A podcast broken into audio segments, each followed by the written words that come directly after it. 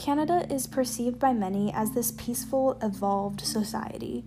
Though some people might be able to detect certain imperfections within the Canadian government and system, most would never think of Canada as a sexist or misogynistic country.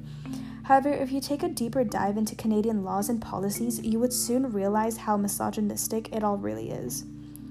Imagine you were a woman and you were strolling at night in the streets of Toronto, alone. Well, at least as far as you know. Suddenly, you feel someone creeping up behind you at this point, a self defense weapon sounds like a great investment.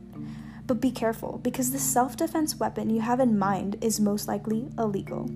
If you weren't aware yet, it is illegal to carry a self defense weapon in Canada. And according to the criminal code, a self defense weapon is characterized as anything that can be used to inflict injury or death upon others, or simply to just intimidate others.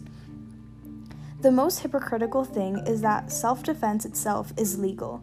However, if you do defend yourself with a weapon, you'll probably end up facing more legal charges than your attacker.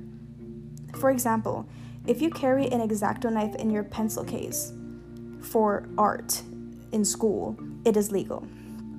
However, if you carry that exact same exacto knife with the intention of using it to potentially save your life, it is illegal.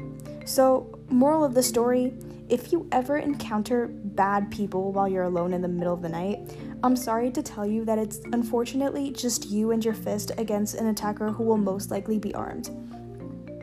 How is it fair for a country to have legalized weed, a drug that only serves short lived personal pleasure, but yet carrying a self defense weapon is illegal? How is it fair for people to not have the right to protect themselves?